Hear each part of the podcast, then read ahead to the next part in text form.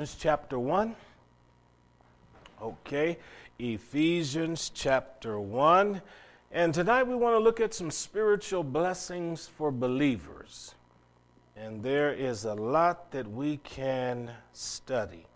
I'm going to take the time to start with verse number 3, and I'm going to read down through verse number 14. Blessed be the God and Father of our Lord Jesus Christ who hath blessed us with all spiritual blessings in heavenly places in Christ, according as he hath chosen us in him before the foundation of the world, that we should be holy and without blame before him in love, having predestinated un- us unto the adoption of children by Jesus Christ to himself, according to the good pleasure of his will, to the praise of the glory of his grace, wherein he hath made us accepted in the beloved in whom we have redemption through his blood, the forgiveness of sins according to the riches of his grace, wherein he has abounded toward us in all wisdom and prudence, having made known unto us the mystery of his will according to his good pleasure, which he hath purposed in himself, that in the dispensation of the fullness of times he might gather together in one all things in Christ, both which are in heaven and which are on earth, even in him, in whom also we have obtained an inheritance being predestinated according to the purpose of him who worketh all things after the counsel of his own will, that we should be the, to the praise of his glory, who first trusted in Christ, in whom ye also trusted after that ye heard the word of truth, the gospel of your salvation, in whom also after that ye believed, ye were sealed with the Holy Spirit of promise, which is the earnest of our inheritance, unto the redemption of the purchased possession, unto the praise of his glory. So, spiritual blessings for believers. Let's have a word of prayer. Father, we love you. We are appreciative of being able to fellowship again, to look into the Word of God. Help us, Lord, to unravel these many blessings. Help us to see them clearly and help us to grow in our appreciation for you. Lord, we worship you. We thank you for a wonderful weekend, being able to celebrate the resurrection of our Savior. And so, God, we honor you tonight. In Jesus' name, amen. Amen. Ephesians is a beautiful book. I'm sure all of us have taken the time to read through large portions of it. Paul wrote this to the people that were in the ancient city of Ephesus. It was a very big metropolis. They had a very big idolatrous shrine there for the goddess Diana. She was a fertility goddess. And if you've ever read Acts chapter 19, you can see what happened when Paul went into the midst of that place. A riot almost occurred because a man by the name of Demetrius, I believe, who was a silversmith, and he made gods. He was a craftsman that made these idols. He and others got together and felt like if Paul continued to preach the gospel, he would not only stir up a lot of strife there, but he would produce a lot of converts, and that would cut into their profits. And so they did not want to lose out in that regard. And it also says in Acts chapter 19 that there Paul did supernatural signs and wonders, so the demons were cast out of people. Beautiful miracles occurred. But something happened that led him to write a letter to them. And this is one of the few letters where Paul doesn't rebuke anybody for any particular sin. So there's nothing in here that's accusing them of any wrongdoing. But what he is doing is unraveling what has occurred through the death of the Lord Jesus Christ. And we want to work on that with some detail. And so, verse 3 again says that we are blessed, and we run into that word twice in verse 3. Notice also the the uh, relationship that we have with God. He, he's called our Father, and He's called the Father of our Lord Jesus Christ. Now we know that God the Father, God the Son, God the Holy Spirit, three in one. We understand that. But I want you to see this role here. Our role is that of children. God is the one who's the Father, and He's the one who's able to give us blessings. So the greater one is able to give to us something we don't possess. It's the same way parents give to their children things that the children don't have at that particular time, and children receive from their parents the kind of love and nurture that leads them to believe that the parents want them to have better things than they had growing up. Well, God loves us enough that He lavishes you with all kinds of blessings. And verse 3 says they are spiritual blessings. So if, if there's spiritual blessings, we need to differentiate between spiritual blessings and natural blessings. If I were to ask you what's a spiritual blessing, I'm sure you'd say grace. That is unmerited favor, something you don't deserve. Mercy, that's a spiritual blessing because that is the compassion of God that's given to people who are not necessarily worthy of it. Salvation, I know that's a spiritual blessing. God redeems us out of sin, delivering us, pulling us out of difficulties. At the same time, we know that forgiveness is a spiritual blessing. But let's go now to Psalm 103 and let's look at some other ones. We'll come back here. Psalm 103. And if this is not a psalm that you have ever really marked up or meditated on, I, really think that the first five verses of Psalm 103, you, you should learn these verses. A psalm of David. Bless the Lord, O my soul, and all that is within me. It says, Bless his holy name. Bless the Lord, O my soul, and forget not all his what? Benefits. Uh, how many of you like benefits? I like benefits. Most of us like benefits. I don't think I've ever met anybody that didn't like benefits. Let's see what some of them are. Who forgiveth all thine iniquities. You can't think of one that, that he, he his blood can't handle. Who healeth all thy diseases. There's never been an affliction that, that God can't cure and get right on top of. He, he's that strong. Who redeemeth thy life from destruction. There's never been a problem, there's never been a trial that God is not able to get you out of safely. Who crowneth thee with loving kindness and tender mercies. However bad we may be, the Lord still is able to show us loving kindness, who satisfieth thy mouth with good things. Now, now mouth can be literal, or it could be a euphemism that describes your possessions, things that he, per, he permits you to devour, or things that he permits you to own or consume, we would say. Then he goes on to say, so that your youth is renewed like the eagles. That was the belief in ancient times, that that eagle shed those feather, feathers over and over again. And so that when the old feathers were pushed out, the new ones came through, and the eagle, even as it got older, was still strong able to fly right into the sun, able to soar very high, able to see very far. And then these are just some of the, the blessings.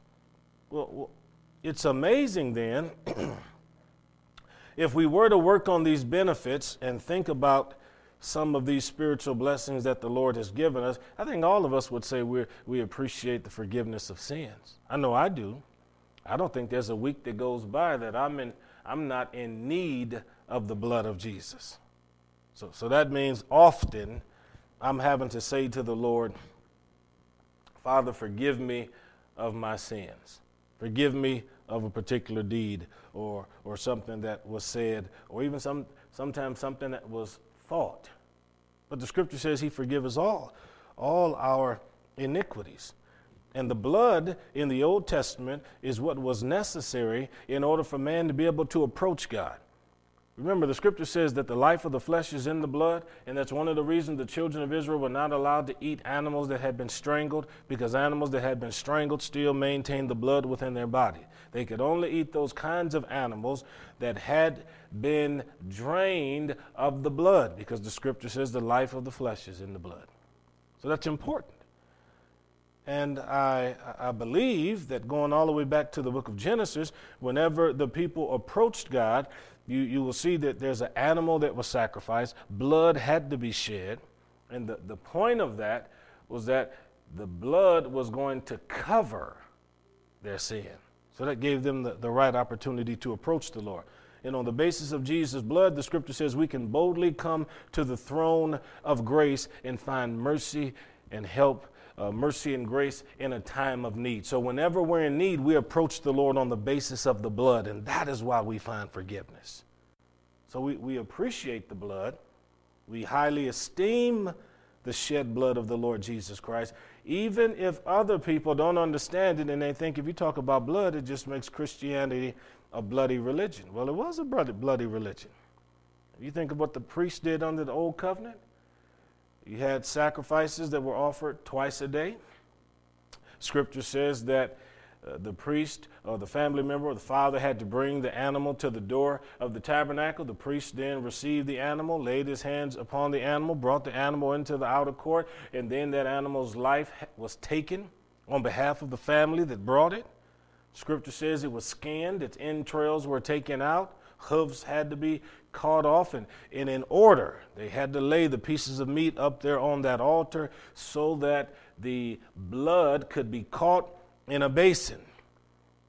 And then later on, if it was the Day of Atonement, they're going to take some of that and go into the Holy of Holies. But, but the blood had to be shed for the families. Now think of that. The children of Israel every day were out uh, doing their agricultural business. The children were working, the women were doing what they were doing, and the priests were ministering in the tabernacle, secretly, privately, mediating between them and God because of their sins. And the children of Israel, they were graciously covered because of what the priests did. Now, we don't have to do that now, thank God. We don't have to go to Jerusalem. The, the heads of homes don't have to offer up sacrifices or take them to some particular pastor or priest. The scripture says Jesus is the high priest that stands at the right hand of the Father, whose life has been taken so that he could offer himself to us. He mediates for us, and we enjoy the benefits of that every day. Even if you go half a day without thinking about the, media, the mediation or the mediatorial work of the Lord Jesus Christ, the scripture says he still does a work of intercession for you, even when you don't even recognize it. So when you go to bed tonight and I go to sleep, Jesus will still be the one that's mediating. And so I, I can go to him, and the scripture says he forgives all our sins. I think I've told you before that most people, or I should say, everyone likes forgiveness and believes in forgiveness, especially if they're the ones that need to be forgiven. Mm-hmm. Yeah. It's, it's giving forgiveness to someone else that we have a problem with. And, and, and forgiving others, there's a good feeling that many people have when it comes to what we call grudge bearing. So we like to hold on to stuff like that. You know, get mad at somebody. It just just makes us feel pretty good when we can carry it around for a little while. But there's another place in the New Testament that says the same way God has forgiven you, you should be willing and able to forgive other people. We'll look at the next one there in verse 3 who healeth all thy diseases.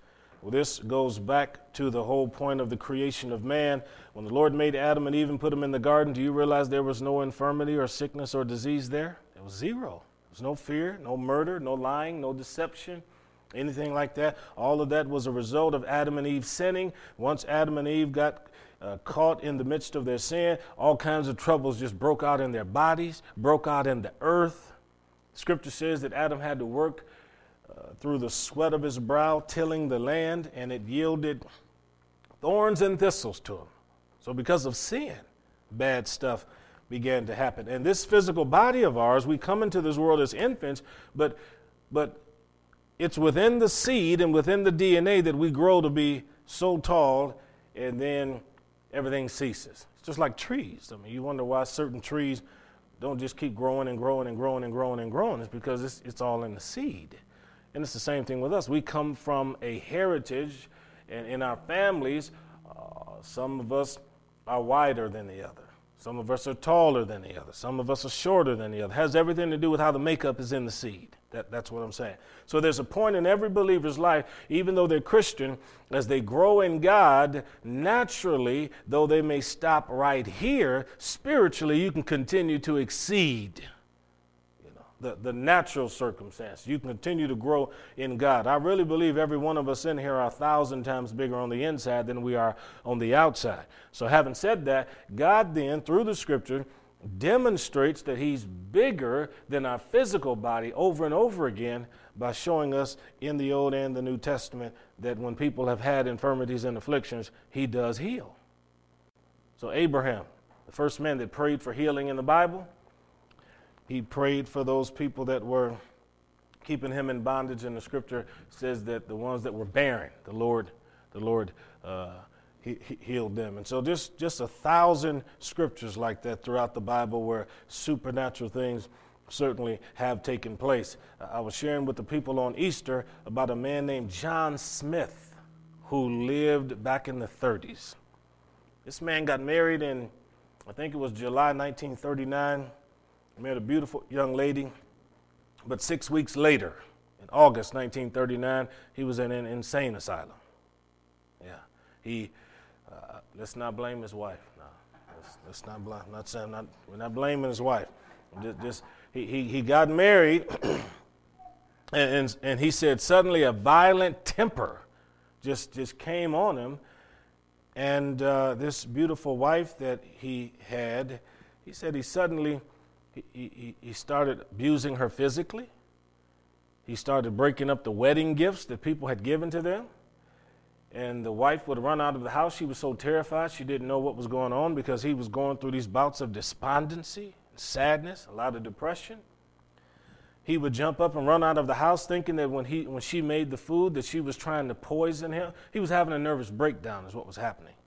And, and when it was all over, this young lady who had gotten married and wanted to be married and was trying to stick it out, she's running out of the house for her life because he's harming her. And, the, the authorities had to get involved, and pretty soon he was assigned to an insane asylum. Now, this, this all happened within a period of six weeks. Nervous breakdown. Newlywed has to watch her husband taken away in a straitjacket. Now she's got to go there and see him like this. And, and, John was, was so bad off that when they would bring him his food, he said he would eat raw potatoes and act like they were apples. He'd eat the skin and all. He said he would act, when, when visitors would come, he would act as though the servants inside of the asylum were, were his, his own private workers and that the asylum was his own kingdom. He just, he was off his rocker, is what, what it was. But his wife, as, as sad as she was at the circumstances, she had heard that there were two visiting preachers in their city that were preaching under a tent and praying for the sick. Now, she didn't know them. She wrote a letter to the host pastor and invited those two men to come pray for her husband. Now remember, this lady's only been married six weeks. Now we're going on a few more weeks, and all of this is going on. The husband's sitting in the insane asylum. It's going week after week, and then into months and things like that. And these two preachers came, and, and as John gives his testimony, he says that, that when they, they, they brought him into the room where the two evangelists was, said they had to bring him in as shuffling his feet, and they said they brought him into the room by the chair. He didn't even know to sit down. They had to bend his legs so he could sit down. But he said when those preachers came to where he was, they laid hands on him, and he said immediately it was like uh, the clouds had rolled back and a light began to shine around about him. Because what they said was, when they laid hands on him, they said, In the name of Jesus Christ, we command you to be healed. That, that's all they prayed, you know. And the scripture says, Whosoever called on the name of the Lord shall be saved. And, and so that, that individual within, within just a, a few moments was healed. Within a few days was home with his wife. Now, if somebody were to say to the wife, well, you know, that, that's a coincidence See, that, that wife, she said, Well, you should have been living in that house when he was hitting me. That, that wasn't a coincidence when he did that and he had that nervous breakdown. uh, for that wife and for me, that's a miracle. See, the way God just turns something around like that. Uh, verse 4 that again goes right with what I was saying. God delivered somebody's life from destruction, but it does not have to relate strictly to physical infirmity. It could be any problem. There are a lot of people who pray every day for deliverance from their jobs and from certain employers and fellow employees. I, I think uh, since I've been in Nebraska and I've talked to uh, different parents that have had children in the, the uh, public school system that, that we pastored, I'm certain that in agreement with the parents, we prayed a lot of teenagers out of young folks' lives. Yeah, just prayed them right on out. Said, Lord, this is not your will for her. This can't be. This is not your will for him. And we just pray, just just pray and agree and believe God. Well, if if you don't if you don't have some idea of what God's desires are, you can't pray that way. So Paul says in Ephesians, don't be unwise, but understanding what the will of the Lord is. And then, of course, verse 4 again talks about loving kindness and tender mercies. Now let's go back to Ephesians 1 then. Okay, Ephesians 1.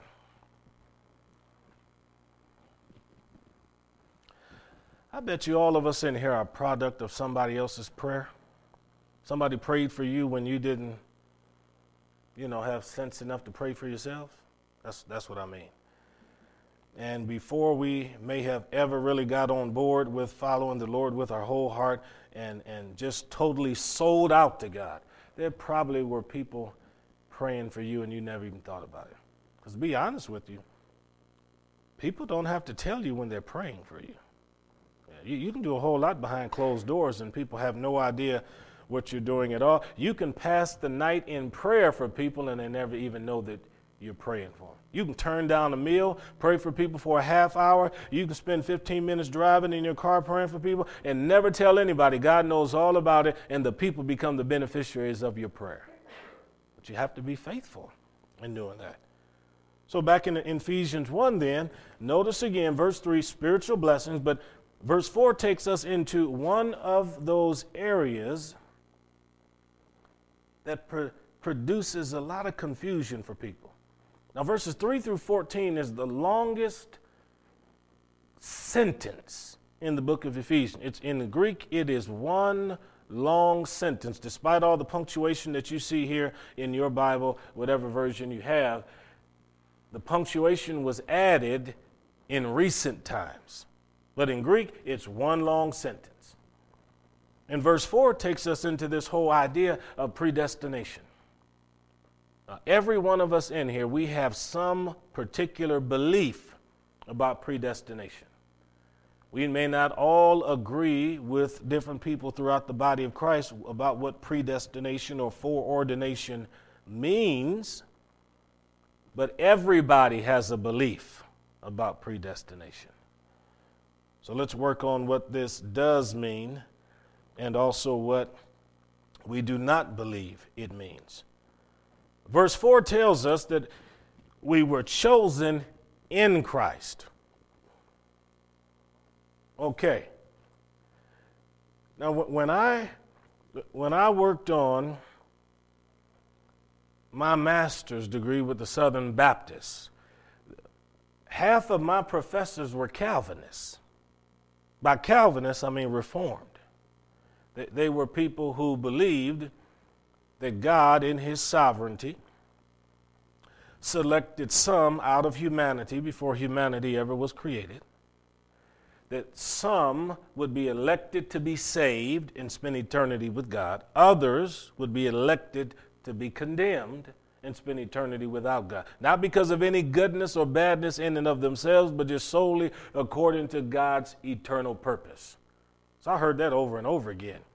Then when I went back to school, did my doctoral work, I went to a reform school, heard it all again, you see, and with, with a lot of detail as they, I mean, they're strong on that predestination. They, and, and, they say this is the only way you can find comfort in, in, just knowing that your salvation is not up to you. It has nothing to do with you. It doesn't begin with you. It doesn't continue with you. It doesn't end with you. It's all about God. And, and, and that's, where, that's where it goes. And I've had a lot of discussions with fellow Lutheran pastors and Presbyterian preachers and Pentecostal preachers and other evangelicals and, and things like that. And, and here are, are just some of the, the problems I have with that that my fellow ministers and the professors could answer. I said, number one, I said, if it is true that some are predestined to go up and others are predestined to go down, what is it that determines whether or not you're predestined? They said the covenant. God made the eternal covenant. I said, okay, how is the covenant administered in this earth realm so that people will know who's in and who's out? They say, well, if you have people that are serving God and those individuals have children, then when those children are small and they're baptized and you pour the water on them, the covenant is administered to them. I said, oh. So I said, because we put water on little kids, that, that, that determines their election. So I said, all of your kids are saved but a whole lot of other people, kids aren't saved because they weren't baptized like your kids. So I said, yeah, that's, that's just the way it is. I said, okay. I said, well, then let me ask you this then. If when Adam was in the garden with Eve, Scripture says that he was perfect, he was without sin, he didn't know anything about sin. Where did he receive this disposition to even desire to choose to eat the fruit. Because I said either he had a free will or somebody coerced him into doing that. I said, Oh, I see where you're going with that. You're trying to say God made him do it. I said, No, I'm not saying that. That's what you're saying. You're the one saying that certain things are predestined. So if, if, if Adam was predetermined or predestined to sin, you make God the author of sin. And it's, a, it's, it's always a big discussion when you talk to people about this. Let me tell you what God did predetermine and predestine. Acts chapter uh, 2, and then also in Acts chapter 3, when Peter is preaching, he made it very plain that Jesus Christ died according to the predetermined counsel of God. Jesus Christ suffered, and Jesus gave himself before the foundation of the world. He voluntarily, as God the Son, the natural Son, Uh, of the, uh, of, the, of the Lord in the sense of God the Son in, in the triune God here, he made the determination he would come and die for people's sins before there ever had been a sin committed. So that was predetermined. Anything that is pre- predestined means that God chooses to fix the ending in the beginning. Now, He has foreknowledge, and God knew the moment you would believe. God knew the moment I would be born. But God also has known every moment that people would not believe. But it's God within His predetermination that has given us the ability to choose Him and to select to or select the Word of God and choose to serve Him. So what the Lord has predetermined was is the means of salvation. So the Bible says in verse 4 here, He has chosen us in Him. It is in Him that we receive spiritual blessings. God predestined salvation through the shed blood of Jesus and through the atoning sacrifice. I give it to you this way. In the Old Testament, the book of Genesis says that from the beginning, the people were looking for some kind of Messiah like figure because the Lord had said that the scepter would not depart from Judah. So they were looking for a strong warrior that would come in every generation and just about uh, deliver the children of Israel from the problems that they were having. So every sacrifice that was offered, the blood that was shed, when, as they approached the Lord, they were saved on the basis of what they hoped for. They hoped for a Messiah. So Moses prophesied to the people and said, After I leave, God's going to send you a prophet, and him you will listen to. God told David, Your seed will reign upon the throne forever and, it, and, it, and it's happened. So from, from Moses, 1500 years, to Jesus, every sacrifice that was offered, the people were saved by their hope because they were looking for someone in the future to come. And that's what hope is faith pointed in the future. However, for us who are Christian now, we are saved not by hope, but by faith because we believe in what occurred 2,000 years ago. Jesus died on the cross for your sins and mine. That's what makes us so different from the people under the old covenant. It's the same salvation because we were all trusting towards the same exact sacrifice. So, verse 4 the chosen are those who put their faith in Jesus and enter into relationship with Christ. We're chosen in Him, not outside of Him. And of course, that foundation of the world, before the foundation of the world. That is because of the sacrifice of Christ that was predetermined before mankind was ever made. But notice the point and the purpose of the predetermination that we should be holy and without blame before Him. That can only happen in Christ. I cannot be holy. You cannot be sanctified. You are not presentable to God on the basis of your own goodness, only because of what God has done. So, verse 5 says, We've been predestinated unto the adoption. In ancient Rome, when children were adopted, the adoptees had all of the legal rights and inheritance, inheritance rights as the natural born children. So, God the Son is the natural born Son, eternal Son we who place our faith in him spiritually are adopted. So Galatians says the Spirit of God is in our hearts crying out, Abba, Father. Same thing it says in Romans. So we've been adopted, so we've received the legal rights to receive the same inheritance that our elder brother Jesus has received. Please don't ever lose sight of that. This is so important. This is, this is legal language here in verse 5. Predestinated us unto the adoption of children according to the good pleasure of his will. Now let us go quickly to Romans 9. Just back up a few verses and chapters there. Romans 9. Here is another verse that people have pounded in them so hard that they, just seem depressed when they talk about uh, predestination and things like this. Romans 9, beginning. Oh, let's start with let's start with verse number 10. Not only this, but when Rebekah also had conceived by one, even by her father Isaac, the children being not yet born, neither having done any good or evil, that the purpose of God according to election. See, the Calvinists, when they run into that word election, they, they, they, they, only hear, they only see, they only read, they only interpret. Some are predestined to go to heaven, others are predestined to go to hell. So that, that's how they read this here. That election might stand, not of works, but of him that calleth. It was said unto her, The elder shall serve the younger. As it is written, Jacob I have loved, but Esau have I hated. What shall we say then? Is, is there unrighteousness with God? God forbid.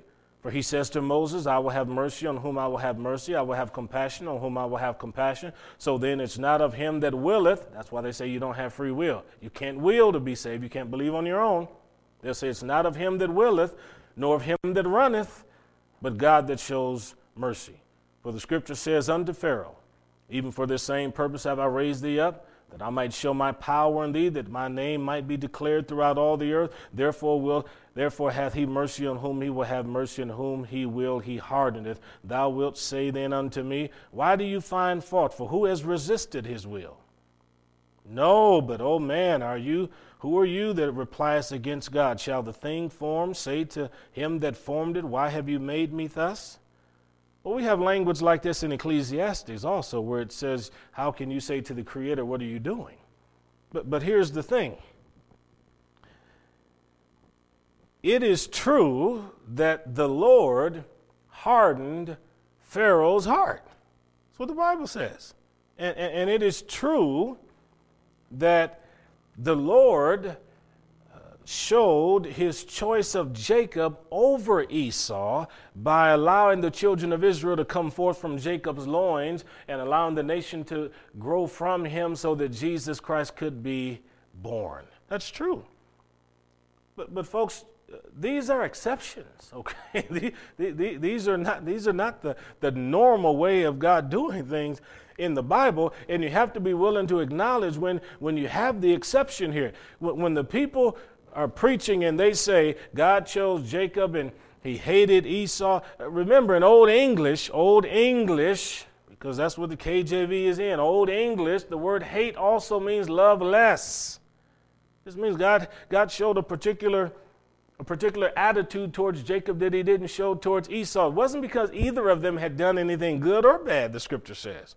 But God chose sovereignly to create a certain, uh, uh, uh, to, to adjust himself towards them with a certain predisposition. There's nothing in this chapter that says he elected Jacob to go to heaven and Esau to go to hell. Nothing. There's not one sentence there's not a phrase in here that says Jacob was selected to go up, Esau was selected to go down. No, nothing like that at all.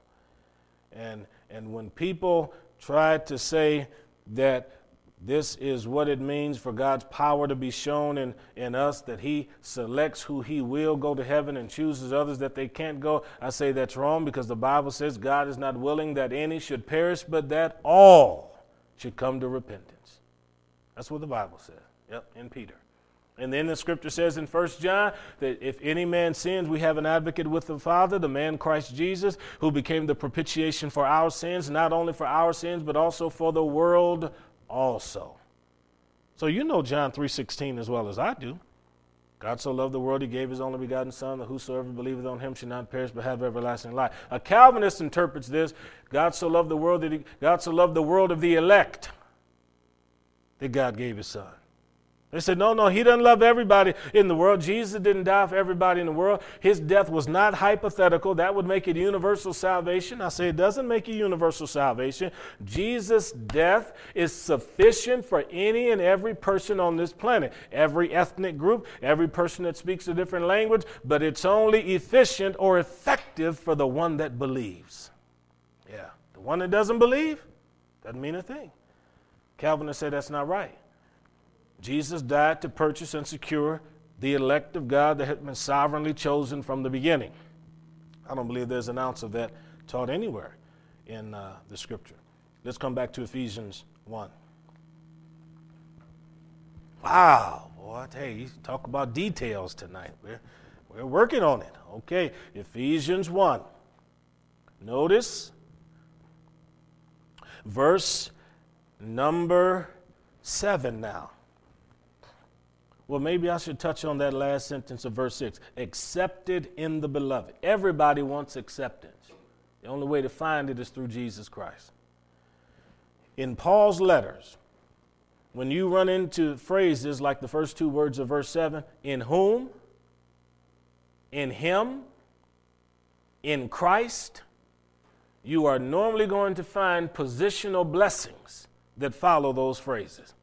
That means these blessings only only come to those who are in Christ.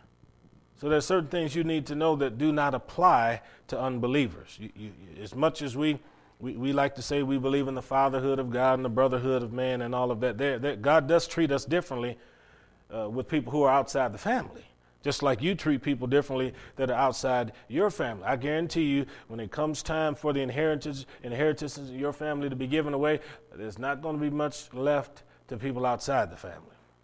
But you're going to remember the people that are close to you. That, that's, that, that's how, how it works out. We treat family a little bit different because of the blood relationship. But then at the same time, as Christians, we have a blood relationship with one another. And some of us are closer to our spiritual brothers and sisters than we are to our natural family. I've told you before, all the years that I've been out here, I've missed a lot of birthday parties in my family, a lot of graduations in my family I've missed, oh my, thousands of days of watching my nieces and nephews and family members grow up. So that in reality, at this stage of the game, having been out here nearly 18 years, I'm closer to some of you than I am to some of my own extended family members now. Because I talk to you and I see you more. You understand that?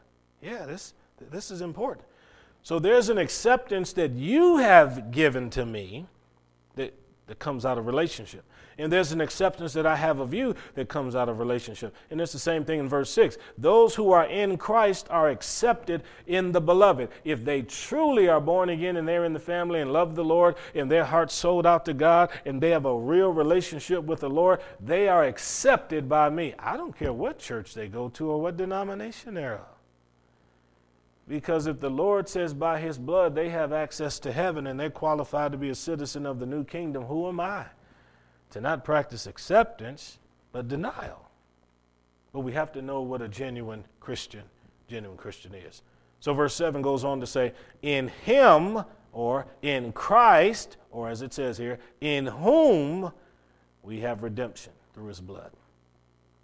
We cannot be saved any other way than by his blood. And, and, and people who say they've come in some other way without believing in that, don't put any trust in it. If somebody says to you that I, am I'm, I'm saved because I joined a particular church, don't pay that any mind. Just, just keep your mind anchored to verse 7 here redemption through his blood. That, that's how the acceptance comes, and then the forgiveness of sins. The Greek word for forgiveness means to, to expel, to send away. So literally, when you're forgiven by God, your, your sins are expunged and removed. So they're gone. The only way anyone in here knows anything about my past life that's under the blood, you have to hear me tell it. And I have to use it as a story or an illustration, as a testimony. And I would never know anything about what's under the blood in your life except you tell me. There's no way for me to find out. Because once it's under the blood, God has dealt with that. Scripture says that as far as the east is from the west, that's what the Lord does with sin when he casts it into the sea of forgetfulness. Wow, that's good news. Forgiveness of sins. So, no matter how bad you may think you've been, God's forgiveness makes you clean. Yeah. I, have been around people before and, and been in services where you know you, you, you, let people stand up and testify. Can't always do that. You know, you, some, sometimes you can't always do that. But you stand up and you say, okay, who's got a testimony they want to share about how, how the Lord brought them out or changed their life or something like that.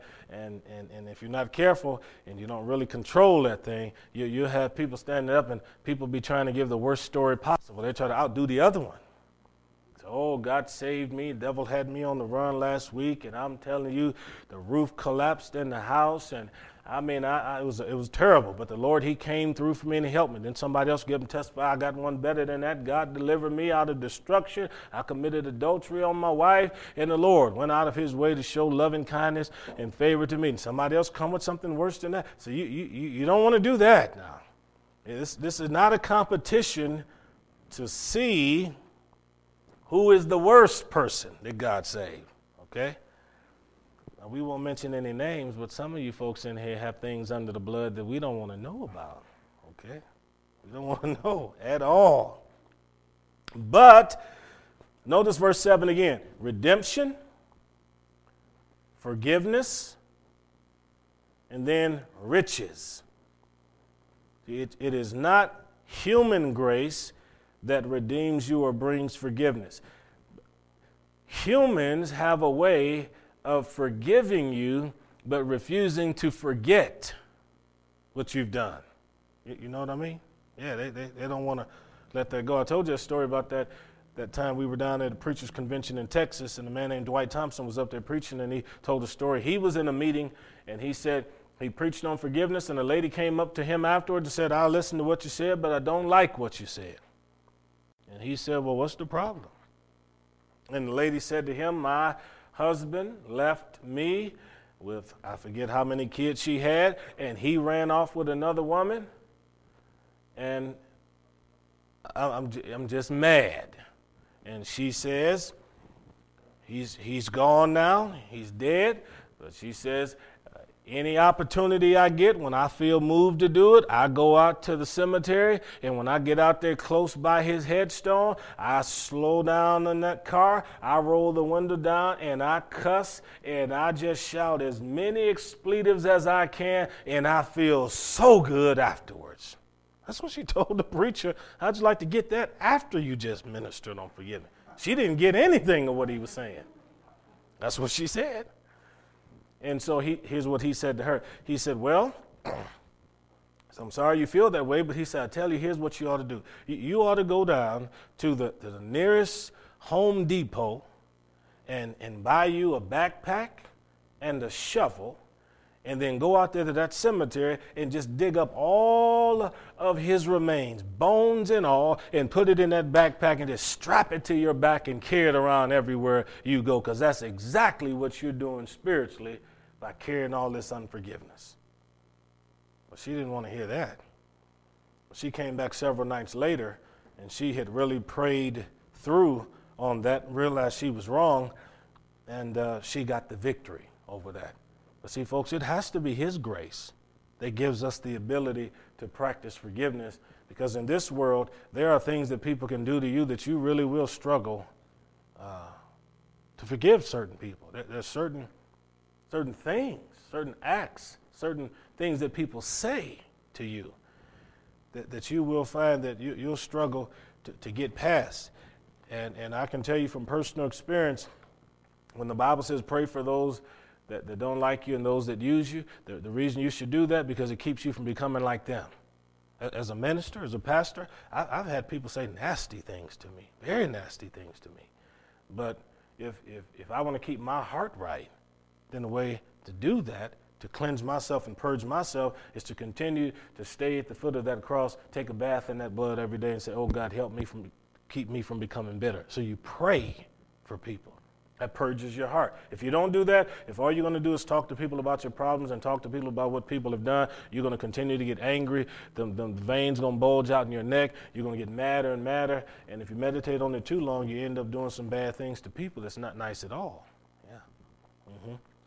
So here's where we'll, we'll stop right here in verse 8, where it says, Wherein he hath abounded toward us in all wisdom and prudence and prudence is certainly connected with wisdom in the sense of understanding. And when it says abounded, that means he is caused to increase. That's what that means. He's caused it to increase. Well, these are just some of the spiritual blessings that God has for us. And when you look at them this way, it's helpful as a Christian to know that it is possible to forgive. And it's possible to share the love of God with people that has been shared with you. When Jesus was being crucified on that cross, as you will recall, his mother was there. You know, family was there, friends gathered around that cross. Not to mention a lot of folks that didn't like him, even Roman soldiers that were gambling for his clothing as he hung there on the cross. And it's always an amazing thing to me that as he's on the cross and he's talking to God, that the people around the cross don't really know who he's talking to. They think he's calling on Elijah and all of these kinds of things. But but he, he's on the cross, and, and someone heard him say, Father, forgive them. They don't know what they're doing. Well, who is it that doesn't know what they're doing? Well, you got a group of people down here gambling for his clothing. They don't have a clue that they're gambling for the clothing of the, the, the, the Son of God. You, you have the, the, the people who passed the verdict for him to be crucified. Pilate, folks like that. You, you have the people that, that turned him over to Pilate, the Jewish leaders. You've got the one that betrayed him. See? All of these different groups of people that were complicit in the death of an innocent man who did no wrong, but yet that man, as he's dying and as he's in excruciating pain and as he's bleeding and he's got crowns of thorn, thorns embedded in the, the flesh of his skin with blood going down, and his mama looking up there, that beautiful little boy whose diaper she used to change as a kid, and her heart is broken, fulfilling the prophecy that said that what goes on with him is going to pierce your soul. This man says, Father, forgive them it's because of that story that there will never be an occasion in your life or my life where you'll be able to say, I can't forgive. See, it's not, it's not a matter of ability, it's a matter of will. Now, it's possible for you to say, I won't forgive. But if you're a Christian and the love of God has been shed abroad in your hearts, according to Romans 5 and 5, you can never say, I can't forgive. Just be honest. You refuse to forgive. Mm-hmm. You can. The ability is there. Jesus did it. He lives in us. Let's pray. Father, thank you for the, the simplicity of the Word of God. There's so much to learn in this. God, the more we look at this in detail, we see how far we fall short. God, if we're carrying any grudges tonight, please forgive us. Uh, Lord, if there's anything between uh, one another or us and you, Lord, we pray that you'd wash us in your blood right now. Let all of our sins just be pushed further and further and further away from us so that we won't have anything to do with them again. Father, thank you for, for bringing to us the knowledge of salvation. And thank you, O oh God, for caring so much about us that you redeemed us. In Jesus' name, amen, amen, amen.